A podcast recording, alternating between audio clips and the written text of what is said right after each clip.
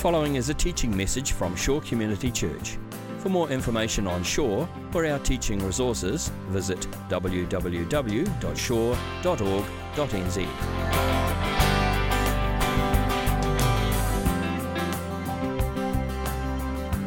Uh, we're back in our series this morning in 2 Corinthians. We're journeying through the book of 2 Corinthians over the course of the year. And I want to start off this morning with a video clip to uh, set up the topic that we're talking about this morning. We're in 2 Corinthians chapter 5 today. So uh, you can be opening up your Bible or opening up your Bible app to 2 Corinthians 5. And this is a passage in which Paul, who's writing this letter, talks all about heaven and life after death and the future resurrection and judgment day. And so, to kind of crack open those themes, I'm going to play a clip from the movie R.I.P.D. Came out a couple of years ago, uh, starring Ryan Reynolds, who plays a dirty cop who dies. And then this scene in the movie is what takes place straight after he dies. Okay, so let's watch the screen.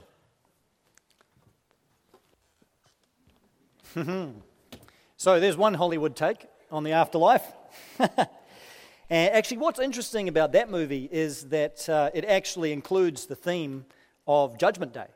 Uh, most of the time, I mean, there's plenty of Hollywood movies that include something about the afterlife, some theme of the afterlife, but most of the time they skip over judgment and go straight to the world beyond, whatever that world may be.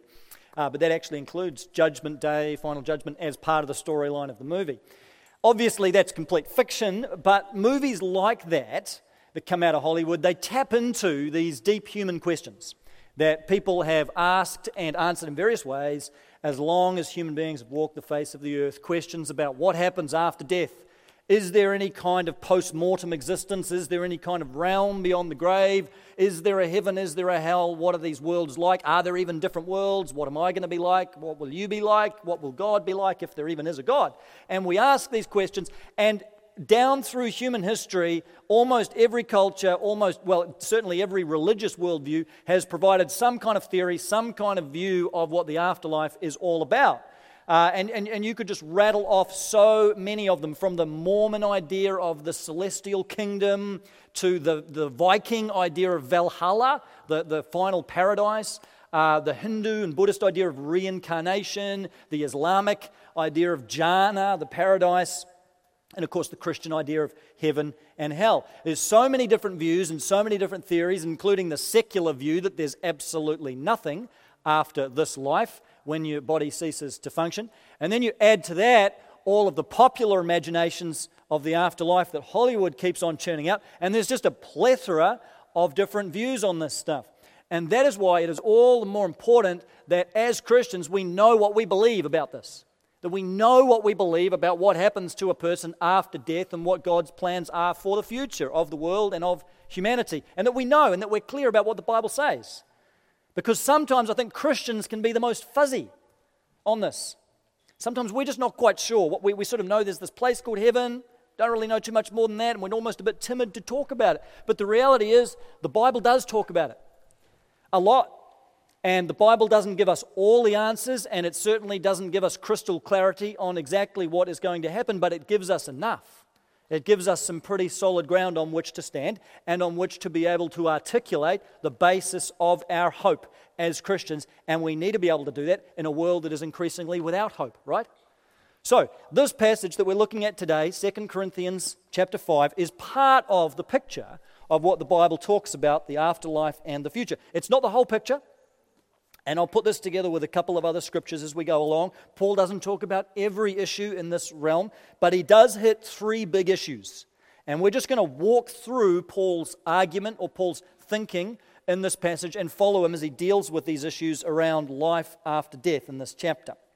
So, the first issue that he hits in this, in, the, in this passage, and we're only looking at the first 10 verses of chapter 5 today, the first issue that he deals with is our future resurrection bodies. So, let me read the first uh, five verses of 2 Corinthians 5. For we know that if our earthly tent we live in is destroyed, we have a building from God, an eternal house in heaven, not built by human hands. Meanwhile, we groan, longing to be clothed instead with our heavenly dwelling, because when we are clothed, we will not be found naked. For while we are in this tent, we groan and are burdened because we do not wish to be unclothed, but to be clothed instead with our heavenly dwelling, so that what is mortal may be swallowed up by life. Now, the one who has fashioned us for this very purpose is God, who has given us the Spirit as a deposit, guaranteeing what is to come. So, here Paul's working with a couple of images, a couple of metaphors. Uh, firstly, he talks about the idea of an earthly tent. In verse 1 there, he says, We know that if our earthly tent is destroyed, when he talks about the earthly tent, he's just talking about our physical body in the present life. He's using this analogy that our body in the present life is a bit like a tent, which means living in the present life is a bit like going camping. Who's been camping? Who's had a tent that's leaked or failed in some way at some point? Yeah, camping's great until that happens, right? and then it's not so fun. I remember once um, seeing my sister and her family come back from a camping trip up north, and we just happened to be there when their family arrived back. And I gave them a hand bringing some stuff in from the car, opened up their boot, and everything was just a sodden mess. Just clothes absolutely soaked, camping gear soaked, tent soaked. They'd just been completely rained out and just had to pack up in the rain. Everything was already wet. There's couldn't be bothered packing, just chucked stuff in the car, drove back to Auckland. It was a mess. Camping's not a whole lot of fun when it's like that. And Paul is saying our bodies in the present, these physical bodies, they are a bit like flimsy tents that we have. I mean, our bodies are incredible things. Our bodies are incredibly complex. They're incredibly well designed. The Bible tells us we are fearfully and wonderfully made, but at the same time, our bodies are also incredibly vulnerable. They break, they get old, they get sick, they die. And it happens right from the beginning of life. You have expectant parents who discover that there's something about their child that is going to mean that child has a radically altered life. The three words that no expectant parent ever wants to hear incompatible with life. Those awful words. The smallest abnormality of a chromosome can mean that a child either cannot survive in this world at all, or survives a very short amount of time, or lives with profound disability right from the beginning. And then as we journey through life, we get sick, we get injured, sometimes we recover from those, sometimes we don't. Sometimes we then carry certain illnesses or conditions or, or injuries right through the rest of our lives. We carry them forward. And then we get old and our bodies start getting stiff and they decay and they get sore and they get less mobile. And eventually, this earthly tent that we all have is destroyed one way or another. This tent collapses and our body goes back into the ground, either burial or cremation. That's the body. But the contrast that Paul is drawing here is between the present tent that we have and then what he describes as this eternal house in heaven. He says, We know that if this body is destroyed, we have an eternal house in the heavens. Now, when he talks about the house, eternal house in heaven in verse 1, he's not talking about the place where we go when we die. He's not talking about your heavenly house, your mansion that you're going to live in. He's talking about your resurrection body. He's using that image to talk about the body that we will have. When Jesus returns, those who belong to Jesus, those who are Christians, will receive a renewed and resurrected body. And that is the body that will be perfectly fitted for the new heavens and the new earth that we will inhabit with God forever. And Paul's saying that body is a little bit like a house. It's a strange metaphor because you're probably not going to say to your husband or wife, hey, baby, you look like a house.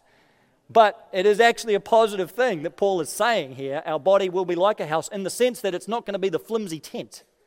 It's going to be safe, it's going to be secure, it's going to be eternal. It's no longer going to be plagued by the mortality of our current bodies. It's going to last forever. It's going to be indestructible. The way Paul describes this back in 1 Corinthians, he puts a bit more language around this, and he says, The body, the present body that is sown, in other words, that dies, is perishable. It is raised imperishable. That's the resurrection body, be imperishable. It is sown in dishonor, it is raised in glory. It is sown in weakness, it is raised in power. It is sown a natural body, that's our natural body in the present age. It is raised a spiritual body. That doesn't mean, by the way, that we're just going to be floating spirits. Sometimes we get this idea in our head that we're just going to be disembodied spirits in heaven. No, Paul says you are going to have a body. You are going to be embodied. It's just that that body will be governed by the Holy Spirit. You will be so full of the Spirit, we'll be so empowered by the Spirit. We will have a spiritual body. But that doesn't just mean we're going to be spirit people. We're still going to be very much embodied people, but we will just have a body that is free from everything that plagues our bodies in the present. No more disease, no more sickness, no more illness, no more flu or colds, no more serious stuff like cancer, no more injury, no more disability, no more congenital conditions that cause problems right throughout life, no more getting old, no more bodies that decay. We're all going to be the perfect age of 37 forever. Yep, that's what's going to happen. That's not actually in the Bible. I just made that up. But we will have these resurrected, perfected bodies, and they will not wear out. But here's the thing your body in the resurrection is going to be the same body you have now. It will be the same body you have now. That's why Paul, did you hear that language in 1 Corinthians 15 where he talks about the body is sown into the ground? So there's this continuity. It's like our present body is like a seed that's sown into the ground, and from the seed comes our resurrection body the, the plant or the fruit tree that's born. So there's kind of this continuity. It's not that God's just going to completely destroy your present body and then pick another one from the shelf. The body that you'll have in the new creation is going to be your body. It's going to be the same body you have now, but just perfected in the image of Jesus. You'll still be you in the new creation. You'll still be recognizable as you. You're still going to have a flesh and blood body, and it's going to be the same one you've got now, just perfected. So that should be good motivation to look after your body in the present, right? Because it is the only one you're ever going to have for eternity. But it's going to be perfected one day.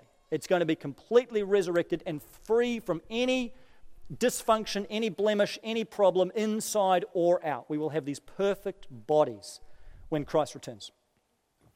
And Paul says our attitude towards that day and the future resurrection bodies should be one of longing. He says in verse 2 Meanwhile, we groan.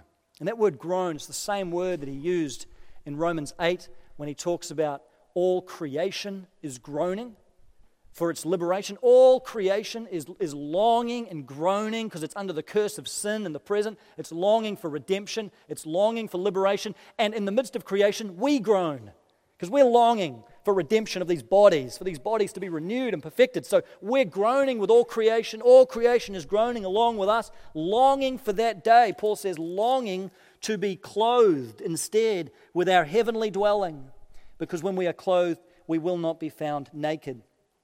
Paul's kind of switching metaphors a little bit here from housing to clothing, but what he's saying with this idea of being clothed, he's actually drawing this, this beautiful connection here, going all the way back to the story of Adam and Eve in the garden. When Adam and Eve sinned against God, what was the first thing they became aware of? Their nakedness, right? And that in itself is not a bad thing, but it symbolized their shame before God. It symbolized their sin and their guilt before God. And so they covered themselves. And when God banished them from the garden, you know what He did before sending them away? He clothed them, clothed them with animal skin. And represents God's desire, even there at the beginning of the story, to, to provide a remedy for the shame and the guilt and the sin that human beings had gotten themselves into. And ultimately, that was fulfilled in Jesus. Now, when we accept Christ, we become clothed with the righteousness of Jesus. But Paul's saying there's a day coming. In a sense, all of us have this nakedness before God. We're all sinful people. We all carry shame and guilt and fear before God. But Paul says, when you finally receive that resurrection body, it will be like God's ultimate answer to sin and death and fear. You'll be clothed with righteousness, clothed with this perfect, perfected, immortal, indestructible body, and it will symbolize your purity, your holiness before God. That, that body will be absolutely free of anything that contaminates our present body and mind and heart and spirit. It will be utterly perfected, and it will be like the reversal of Adam and Eve in the garden. We're not going to receive these bodies so that we get banished from the garden. We're going to receive them so that we get ushered in to the garden, to the new garden, the new heavens and the new earth, where the whole earth is going to be the Garden of Eden. And we'll be ushered in with this new, these new clothings, these new bodies, perfectly suited to the new creation. So there's a beautiful connection here. Paul's going right back to the beginning of the biblical story, tapping into the story of Adam and Eve and the clothing, and then saying it's going to be like that in the ending. When we get to the end, it'll be a new beginning, and we'll be clothed again, but fully, completely, sin and shame done away with. So in the present, when we experience the failure of our bodies, whenever, whenever something goes wrong with your body, even just the, the winter colds that half of you have got at the moment, when we have these things, let them stir in you a longing for the future body. Let any failure of your body in the present, any difficulty that you have with your body in the present, let that stir in you a longing. That is to be our posture towards the resurrected body one of longing, one of hoping, one of anticipation. And the vulnerability of our bodies in the present should just increase that longing, right? For that day. Because that day's coming. All right. So then Paul moves on after talking about the resurrection body, and he talks about the reality of life after death in the present. This is verse 6 through 9.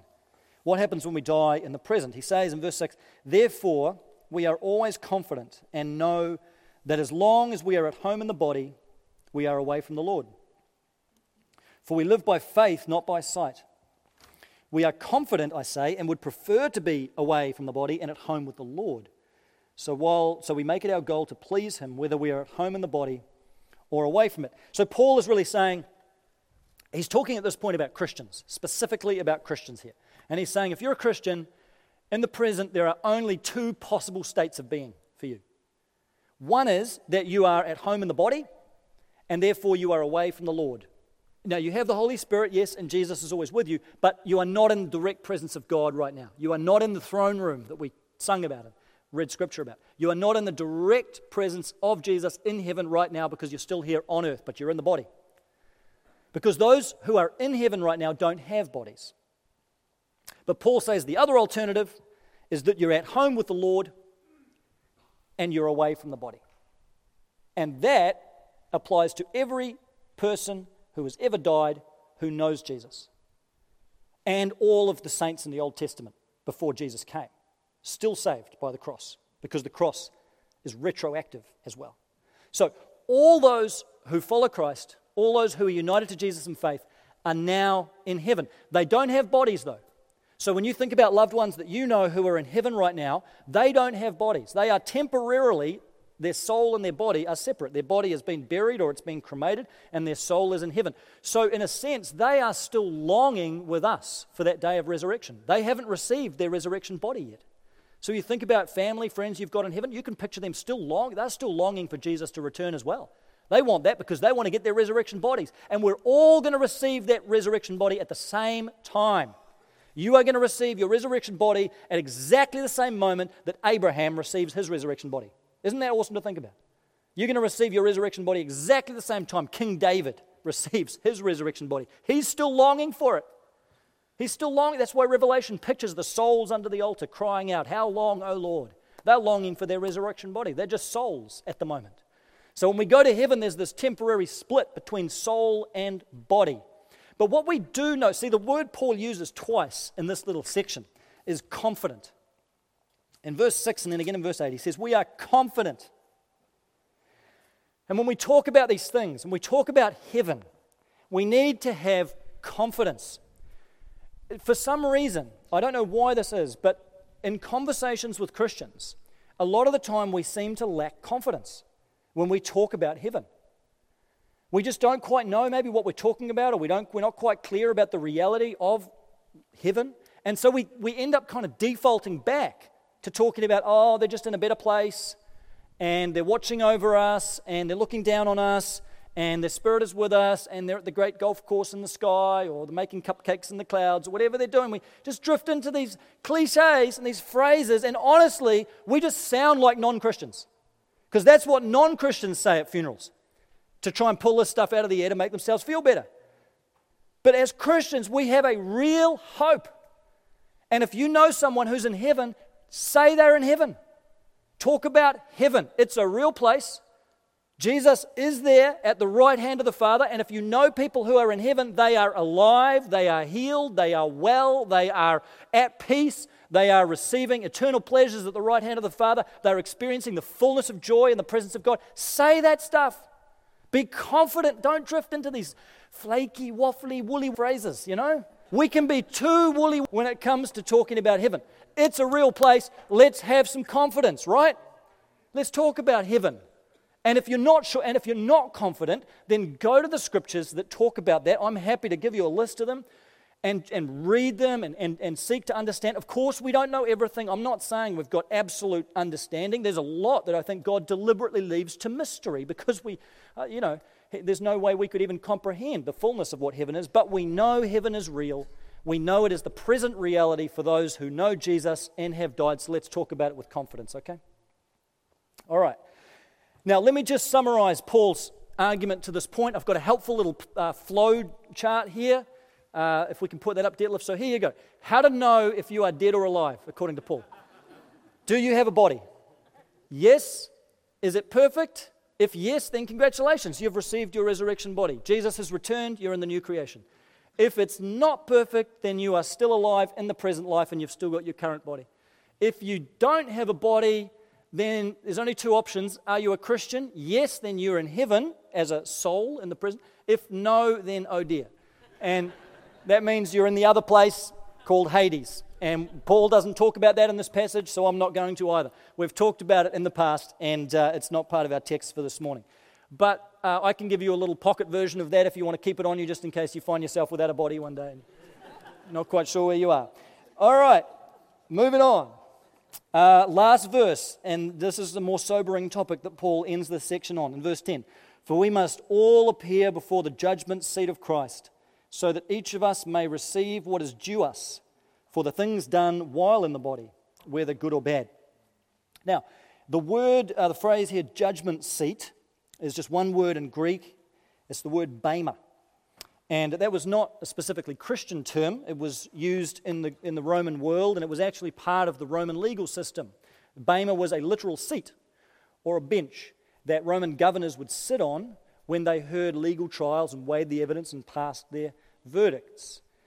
And in the ancient world, justice was done quite differently to how it is in our modern societies. Most of the time in, in, our modern cultures, justice is done behind closed doors. So you might, I mean, occasionally we hear, we see TV clips of courtroom trials and so on, if they're high profile cases.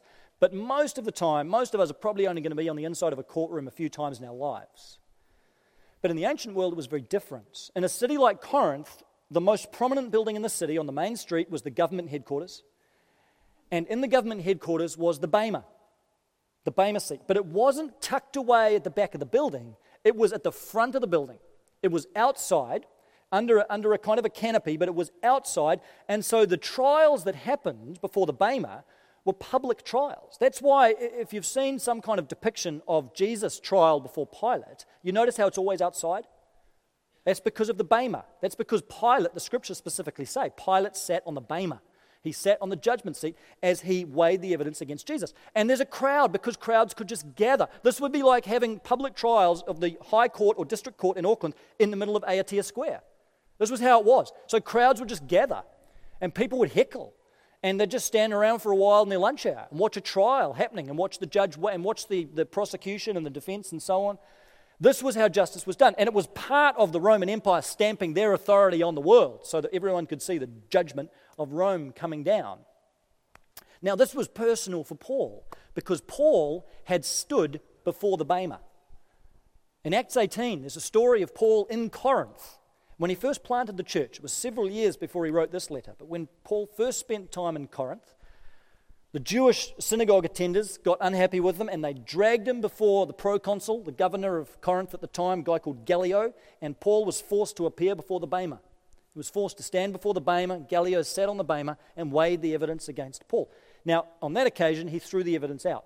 There were not enough charges, no substance to them, and so Paul was free to go. But that must have made an impression on Paul, right? I mean, that, that would have been intense. If that had gone badly for Paul, that could have been the end of his life. I think that experience probably sat with Paul, and so now when Paul's writing to the Corinthians and he starts talking about the final judgment, he uses this image of the Bema, this image of the judgment seat, and he says, One day every one of us are going to stand before the judgment seat of the universe, before the Bema and the judge of all things.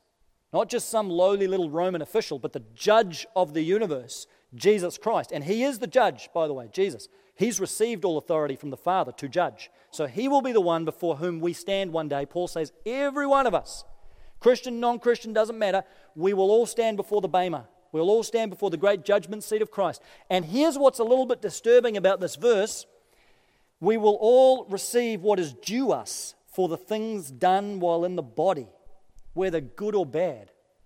Now, that should make you a bit uncomfortable because that sounds like we're going to be judged according to our works.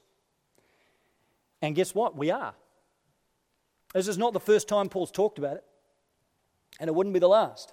In the scriptures, there is this consistent idea that there will be, in the end, a judgment according to our works. That we will stand before Christ and we will give an account of our lives, of the deeds we have done. There will be a judgment according to works. But this is where we can't stop just with this passage. This is part of the picture, but only part. And you have to go all the way to the end of the Bible, to Revelation 20, to see how this all comes together. Now, we've dealt with that passage before. I won't linger on it. But in Revelation 20, you have this picture here that there will, in fact, be two judgments, almost simultaneous. That in the first instance, we'll stand before Christ and we will give an account for our lives. And He will weigh the evidence of our lives for deeds done. And how do you think that's going to go? Pretty badly for every one of us, right? And if you think it's going to go well, then that's just adding pride to the list of things that are going to be read out against you. It's not going to go well for any of us. We are all going to one day hear Christ pronounce over our lives, bring the gavel down, so to speak, and say, guilty. And we're going to hear that and we're going to feel the weight of that. We're going to feel the weight of our own sinfulness before a holy God. But then, beautiful picture in Revelation 20, then Jesus opens the book of life. And the book of life contains the names of those who are united to Christ through faith. Not the good people, not the holy people, not the ones who went to church on Queen's birthday weekend, not the you know, not the moral people, but the ones who have accepted Christ's sacrifice for their sins and are united to him through faith, only through the shed blood of Christ. Those are the names in the book of life. Jesus will read out those names. And even though you will have heard guilty pronounced over your life, if your name is then in the book of life, you'll hear Christ say, Well done, good and faithful servant. You'll say, I'm not good, I'm not faithful. Christ will say, But I am. And I was good and faithful on your behalf. So come and enter into the joy of your eternal reward. And he'll usher us into the kingdom of heaven, usher us into the new creation. Two judgments, you see the judgment of works and the judgment of faith. And what Paul's talking about here is just the judgment of works. So don't, don't get worried by that. That's just that it's one side of the coin. And it needs to be put together with other scriptures to see the full picture. There's a judgment of works, and then there's ultimately the judgment of faith, according to the grace of Christ. Now, you could, in all fairness, ask the question why does God bother with the judgment of works for Christians if we're ultimately going to be saved by grace? Um, why bother with the judgment of works? And the answer is I don't know. Uh, the Bible doesn't tell us why that is. The only thing I can think is that maybe at, at the end there, as we stand before Jesus, God wants to remind us one last time that it is only by His grace that you are saved that He wants us to feel the weight of our sin, lest there's any chance that you show up on that day with any thought that you've contributed anything to your salvation. Lest you get it in your head that you are adding anything, making yourself a little bit more worthy, that you've done something that's just made you a little bit more deserving, a little bit more able to get through the judgment unscathed. God's going to put that thought to death by bringing the gavel down and letting you hear that pronouncement guilty so that you recognize the depravity of your own sinfulness before Him. And having recognized that, how much sweeter will it be to hear your name read out of the book of life?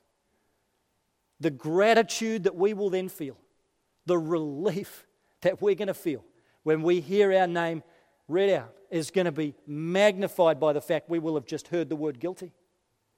And we will realize it is, uh, we are only escaping the eternity of hell by the sheer mercy and pleasure of God. And I think perhaps God just wants to keep that forefront in our mind right at the end. It's only by grace that you and I are saved in the present, and it's only by grace that we will pass through the judgment in the end. So, when you think about your resurrection body, our attitude should be one of longing groaning even, hoping, longing for the day. And let the frailty of your body in the present point your heart towards the hope and the glory of your future resurrection body. Our attitude in the present towards heaven should be one of confidence, knowing what we believe, being able to speak about what we believe at the funerals and in conversations about others who know the Lord who have passed away. Let's have confidence.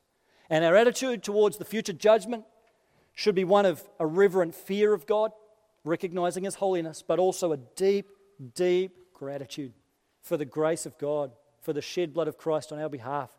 That means we will be acquitted at the final judgment. And more than acquitted, freed and saved and led into an eternity with Father, Son, and Spirit and the new heavens and the new earth. Bring on that day, hey? Let me pray. Father, we thank you for the hope that we have of heaven after this life is over, of our resurrection bodies when you return, of the new heavens and the new earth that we'll inhabit with you when you renew all things. God, we thank you.